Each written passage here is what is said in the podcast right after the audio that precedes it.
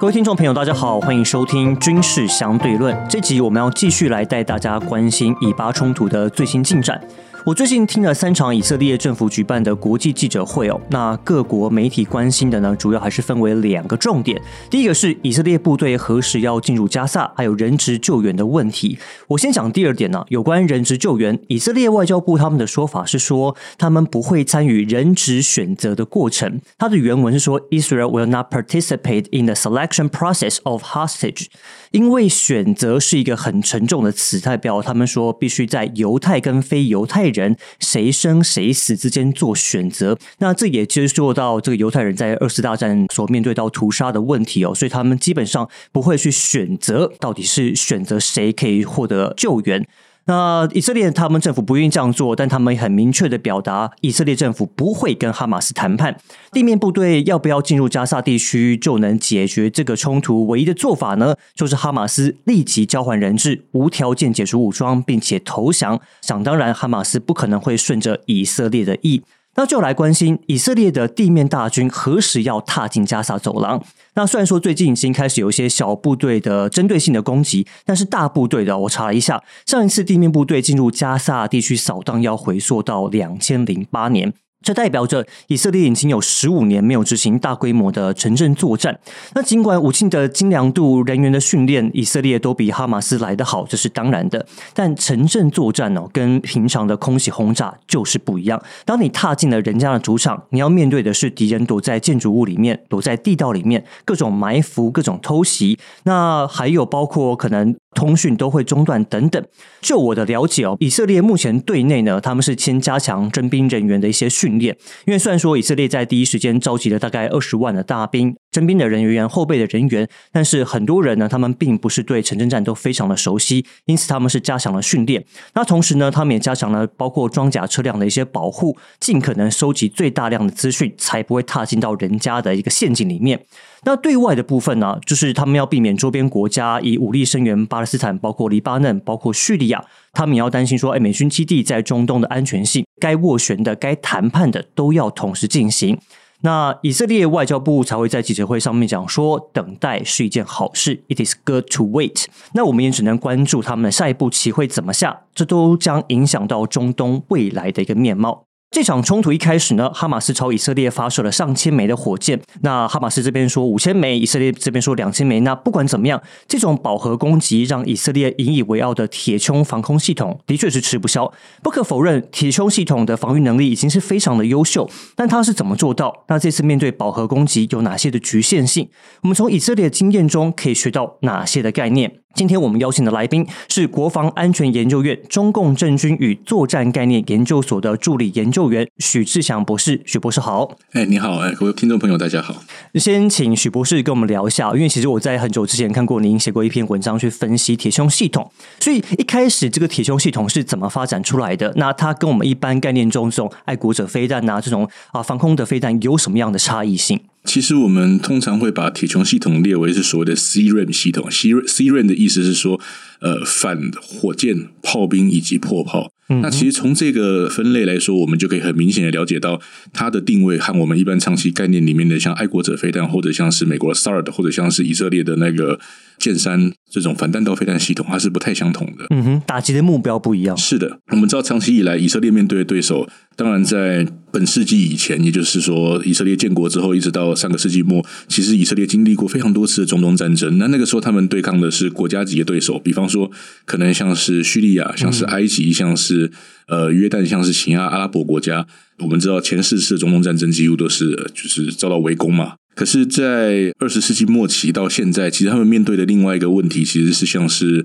周边的这种非国家武装团体，嗯哼，也有人会把他们称为恐怖组织啊。那以哈马斯这次的行为而言，它其实就是恐怖袭击。对，那么不管是南方就是加沙这一带的哈马斯，或者是在呃黎巴嫩里面的真主党，嗯等等的，以色列面对对手，经常会使用大量的像这种土造的火箭、火炮、弹药，或者是一些类似的破冰武器，对。对以色列城镇或者是一些屯垦区发动袭击，那他的目标其实多半很多时候是对着人民或者是相关的平民设施发动攻击。所以说，在这种情况之下，以色列会需要去研发类似铁穹这样的系统去对抗这些威胁。相对来说，铁穹系统它的飞弹是相对便宜的。我们知道，一枚爱国者的造造价是非非常昂贵。那更高昂的，像那个 T H A A D 或者是其他的这种可能拦截高度更高的系统，那射程更远的系统，那它的造价可能更可怕。那铁穹系统在设计的当初，它就是有考量类似的问题，因为你不太可能说我用极端高价的飞弹去拦截那种。一方面是它居然接这种土造的火箭，一方面当然是说它的作战场景、它的高度、它的距离可能不是那么的合适，因为不是完全切合。二方面也是用这种极高价的东西去拦截低成本的东西，它的损失就是相对上来说，我们打算盘它是不合算。对。但是严格来说，铁穹系统它还是飞弹，所以它还是会比对手高高价很多。那这会引导出后续大家会再想办法去研发更进一步节省成本的拦截系统。但是无论如何，以色列需要这个东西这类的东西去防范这种低成本的这种火箭或者是类似的装备的威胁，也以至于说，二零零七年的时候，以色列国防部跟美国合作去研发这套系统。那他在二零一一年的时候开始部署，对。嗯，刚您提到，比如说像爱国者飞弹或是 T H A D 萨德他们的针对目标，基本上就比如说像是巡弋飞弹，或者是像是敌方的战机这种这种类别的大型的目标物，对不对？对，一般来说，它可能是以弹道飞弹或者是地方的载空机做，就是军机作为主要的目标。那它当然高度、速度相对上来说，都跟真主党或者哈马斯使用的这种低成本的机土制火箭有相当大的差别。嗯哼，对。那我们看到平常讲到，呃，这个铁穹系统，铁穹系统，那铁穹系统它到底是由哪一些的单元来组成的？一般我们知道说，呃，以色列目前在全国各地部署大概有十个飞弹连。那每一个连通常它会有三种组成成分，第一个是它的那个侦测雷达，那再来是它的塔米尔飞弹，它的飞弹叫做塔米尔。那塔米尔飞弹的发射单元，那个一个飞弹连会有大概三到四组，通常是四组的这种发射单元，也就是说，你可以视为有四套飞弹发射器。每一套发射器上面可能会有，大一般来说会有二十枚飞弹，最少就八十个。是，所以说你就可以估计说，以色列在全国各地第一时间可以进行拦截的大概是八百枚飞弹。它当然是可以替换的，它不是说我打完就没有，它可以补充弹药，但是这毕竟是需要时间。再来，除了这两个之外，它还有一个指挥管制的直管单元。那它当然会分析，就是根据根据雷达收那个侦测到的的这些情资，然后去分析这个来袭的火力的威胁程度，然后去决定飞弹要不要拦截。比方说，这种无导引火箭，其实就像中共的远火，或者是很多多管火箭系统。我们知道海马斯海马，正确的不应该讲海马斯，M 一四二海马斯系统，它的那个。导引多管火箭，它是因为有 GPS 辅助，所以它可以相当精准的攻击目标。但是，一般来说，多管火箭它的准确度是不好的，就是它不是一个非常精准命中目标。所以，雷达系统侦测到火箭来袭的时候，它会计算它可能的落点。那一旦这个落点不是在人口稠密区，就是比方说，他如果落在郊区，那那边没有住人，那我当然可以不需要发射飞弹拦截他，就放弃掉它。对对对对，那就是这样的一个概念。所以说，我所以这个是一个直管单元会要做的事情，就是他可能会必须要针对这些情资去判断火箭的落点，去判断你要不要拦截，以及你要怎么去拦截它，用多少弹药，这等等诸如此类的。那总之，它就是一个有点像是系统的头脑这样子。嗯，但基本上就是这个系统会部署的地方，就像您刚刚讲的，应该都是属于比如说人口稠密区，或者是比较需要防护的一些设施，才会去部署这个系统吧？呃，是应该说，绝大多数我们在谈飞弹防御的时候，通常主要的防范就是主要的保护的对象，指的是通常可能是关键基础设施，或者是非常核心的，像指挥、通讯、管制的节点等等的。但但是铁穹系统它还是需要保护平民，它会更进一步，它希望把所有的平民区都保护起来。哦，一般飞弹防御系统通常是以这些东西为主要目标，那平民区当然是能保护就保护。对，但它可能会漏掉。对，因为它毕竟它飞弹的数量更少。嗯哼。那可是相对的一般的飞弹防护系统，因为它对抗的是高价弹道飞弹，所以对方的飞弹其实也没有那样的多。所以从这个逻辑上来说，但是像那个哈马斯或真主长他们使用这种多管火箭，它是数量很庞大，而且本来就是以杀伤平民作为目标。哦，所以它的概念和它对方的这种。这种武器的运用概念跟我方的对抗它的概念其实本来就是不一样的，不一样。但是它有一个原则是共通的，就是说它当然不会部署在人口稠密区，或者是在比方说我们今天如果要保护关键基础设施，我当然不会把飞弹系统直接放在关键基础设施上，不会。你一定是在它后方的位置，然后让它能够涵盖整个区域，用这种方式去试着做一个面的防护。嗯哼，对。但是像像我们这一次啊，就是看到，因为一开始的时候就是没有想到会啊，哈马斯这边说大家发射在五千枚火箭，对，所以我们。是不是看到所有的防空系统，尽管它再稠密，它也可能是也可能都会有它的局限性存在。就是像您刚刚提到，可能它必须在最后必须选择说谁要保护或谁不保护。以色列人在声明里面讲，他们当然没办法选择说我要救谁，我不要救谁，他一定会尽可能这样去做。而是，但是他们会评估说，就是假设他在没有办法完全应对这个火箭的饱和攻击的状况之下，他可能就会必须要考虑说哪个地方的风险是更高的。比方说，它如果落在一定会落在人口稠密区的时候，那这个是非拦截不可的。那如果是在人口非常稀疏的地方，那命中的可能性其实是很低。那这样子其实就跟攻击无人地带类似，在必要时候你可以放弃它，但是这这不代表那边的人就变得危险，因为他本来就不容易被击中。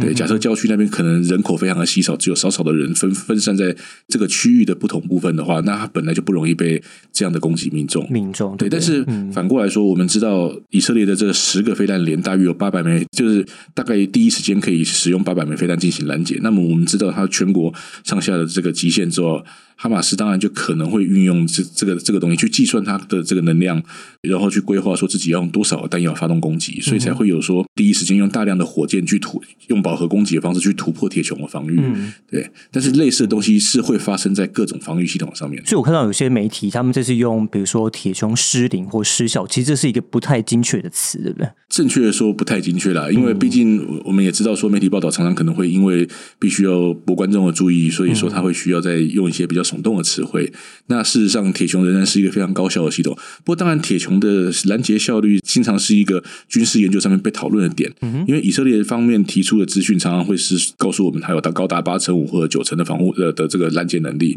但是，一般来说，飞弹防御系统不会有如此高的的拦截能力。很久以前，曾经有在军事媒体曾经转述美国工程师的一个形容词，非常贴切，就是飞弹防御有点像是。敌人拿着一把枪对你开枪，而你立刻掏枪想要打他手中的那颗子弹，哦 想要拦截他打出来那颗子弹，所以它本身是难度很高的一种作为。科技的进步让它让现在的那个防护防空系统其实已经有相当高的拦截能力了。但是无论如何，我们可以知道说，比方说像爱国者或者是类似的系统，它在接战的时候可能一次会一次就是两颗飞弹出去，嗯，确保说我可以击杀这个对手。OK，这其实我等一下还有想要再追问，但是我想我先回来一下，因为而且这次看到说他们呃哈马斯用了大概所所谓上千枚的火箭来对付这个以色列，但是我们好奇的是，呃，根据媒体的一些说法是他们好像是去锯了包括水管啊，然后加入燃料就可以制作成这个火箭炮，但是真的有这么简单吗？应该来说是也不是，因为哈马斯使用的武器非常的多样化。我们都知道说这一类的呃非国家武装团体，它可能会有从国家行为者，就是从不同的国家取得的这种比较正式的武器装备，那也可能有自己急造的装备。严格来说，火箭这个东西。我们如果回想一下自己学生时期，也可能做过一种叫水火箭的东西。对它其实是一个类似的概念，它只是用水作为它的推力动力。那重点是说，你的管子你可能要足够密封哦，你要有一个你要你要设计出它的那个结构。那严严格来说，它可以用土造的方式，只要它有办法加工到让它能够就是能够运作的状态，那它当然可以算是一种火箭。然后在上面装载爆裂物，或者是甚至是一些可能像反装甲火箭或者是一些什么东西的弹头等等的。或者是类似的东西，危险物品，让它把它丢到人群里面，那它当然也是一种火箭。可是哈马斯它同样也会有，比方说像是伊朗提供的克制化的火箭。事实上，伊朗针对这些团、这些不同的武装团体，其实会有相当多的这种针对客户需求去特制的一些那个。相相关弹药对，那么所以等于是透过地下的方式来补给他们这些这些前线所需要的这些装备。对，那因为刚刚也提到，可能我们看到现在要用这么多的呃，假如未来还要再面对这样饱和攻击的话，以色列他们目前现有的这个铁穹。肯定是有它局限性，而且一枚不不管怎么样嘛，一就一枚塔米尔飞弹去对付一个 这个土造的这火箭炮，肯定是这个不划算的。所以他们现在有在发展一个新的系统，叫铁树。对，那就你了解它的发展的面向大概是怎么样？就是我们刚刚提到的，飞弹是很高价的。这其实二零一一年铁穹系统开始部署之后，那个时候大概隔年二零一二年左右，詹氏就是英国军事媒体詹氏，其实就有提供相关的资讯嘛，就是包括它飞弹的规格、性能等等的，以及包括它可能的造价。那那个时候评估大概就是一枚就是大概要至少也还是要四万美元左右。哇，一百二十万台币，就是它其实以飞弹而言是非常便宜的，是，对。但是即便如此，它还其实是跟那种土造的火箭比，它可能还是有相对的高价。对，所以像铁树或者有的人会称为铁。光说 Ion Beam 这种装备，它其实就是所谓定向的武器，它是一种镭射武器。那镭射武器其实并不是以色列人先发明，或者是先开始投入战场，而是说不同的国家其实都在进行这种定向的武器的研发。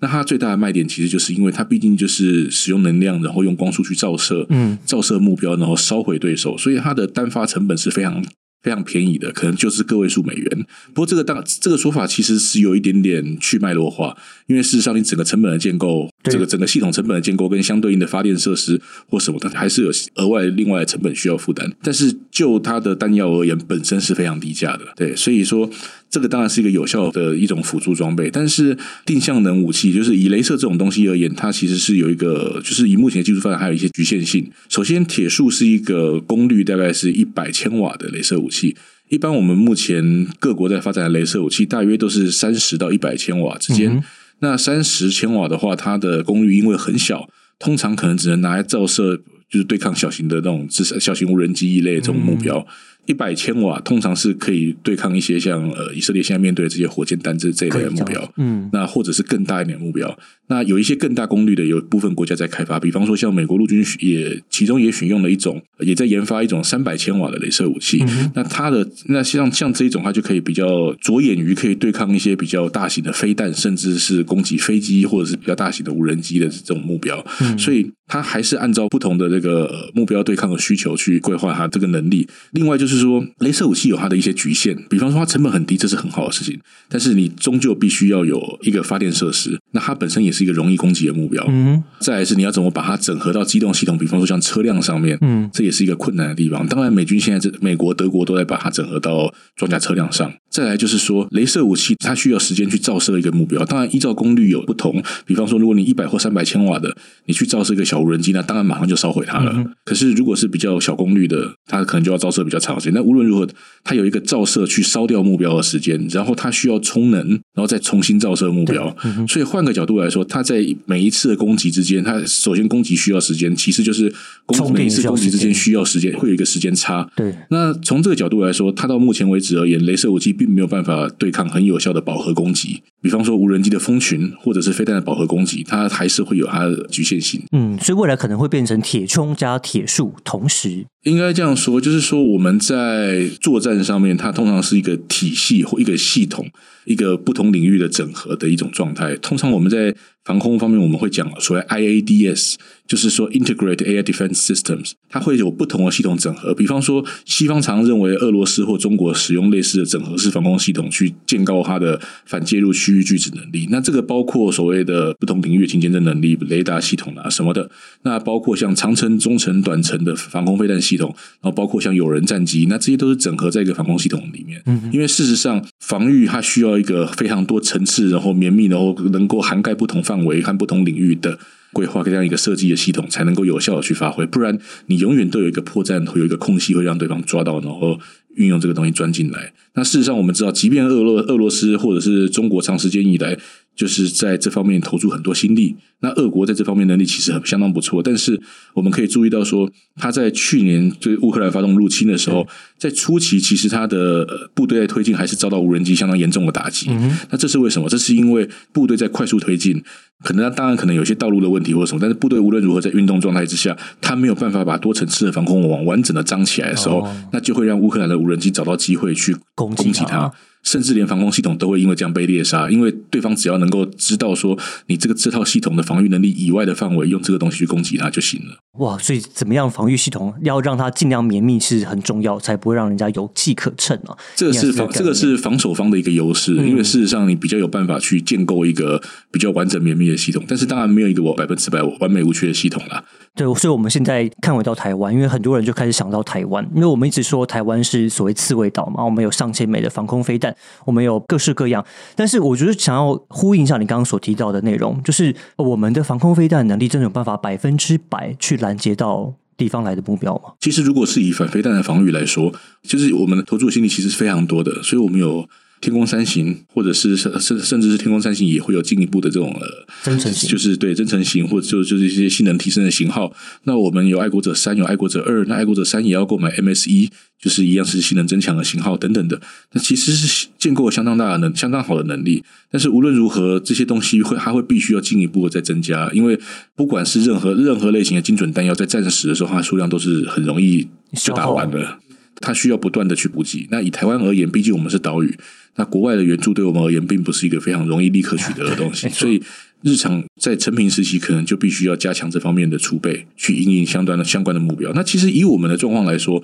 我们目前退役了大量的英式飞弹，那目前看起来很多的很多的防空空缺会由天宫三型去处理。可是这两种系统并不是一个完完全全，就是它的角色定位和任务目标并不是完全相同的。嗯，因式飞弹是一种中低空的防空系统。那么，呃，从这角度来说，我们在中低空的防护跟相关的侦测能力上面会有需要重新加强的的必要。那事实上，我们也知道说。台湾现在其实也有类似的作为嘛，比方说像是陆舰二飞弹，比方说像是可能会从美国采购 NASAMS，诸如此类，都是针对中空、低空的相关防御去进行的，补呃去补充，是是补足这一块。那相对应的，相对来说，我们可能还会需要进一步的在更短程的，比方说像防炮等等的地方再进一步加强，因为事实上，我们从近年来的战例知道说。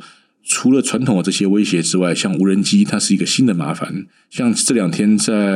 呃乌克兰战场，有一些资资讯显示，有一两辆豹二战车被那个自杀无人机击中，在呃受损或者摧或者摧毁。那即便是这种第一流的主战车，都可能会在这种状况之下受到损失。因为事实上，我们在从战场上表现知道，豹二战车的生存能力跟防护能力是非常好的。嗯，对，但是它还是会因为这样受到损失。当然，一两辆严格说起来，在整个战场上面并不是一个非常严重的损失，但是我们可以知道说，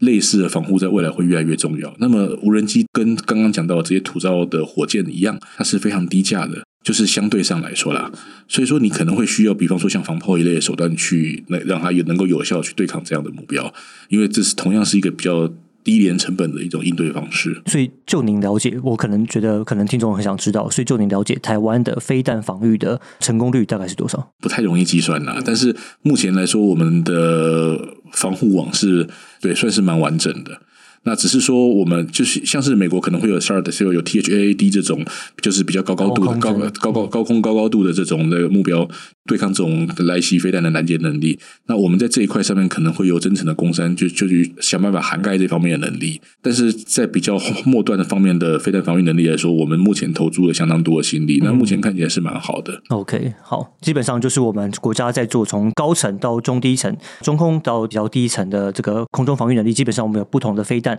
在部署，然后也在想办法去拦截到更多，或者是我们增强我们的这个拦截的能力。对，其实我们刚刚也提到，实际上有关铁啊铁穹铁树，其实我们看到连网络上以色列也使用铁穹的这个概念呢，去发展了他们所谓网络攻击的一个防御。其实他们在各方面的这个很多的东西，就其实都很值得台湾去学习。其实真的，我刚我提到了，包括现在乌克兰战场上，包括现在以巴战争的冲突，其实很多我们台湾可以去参考、可以借鉴的，我们都应该把握这个时间来好好的。学习，我们今天也再次谢谢徐博士来上我们的节目，谢谢谢谢。好，以上就是这集的军事相对论，希望对大家有帮助。我们下一集再见，拜拜。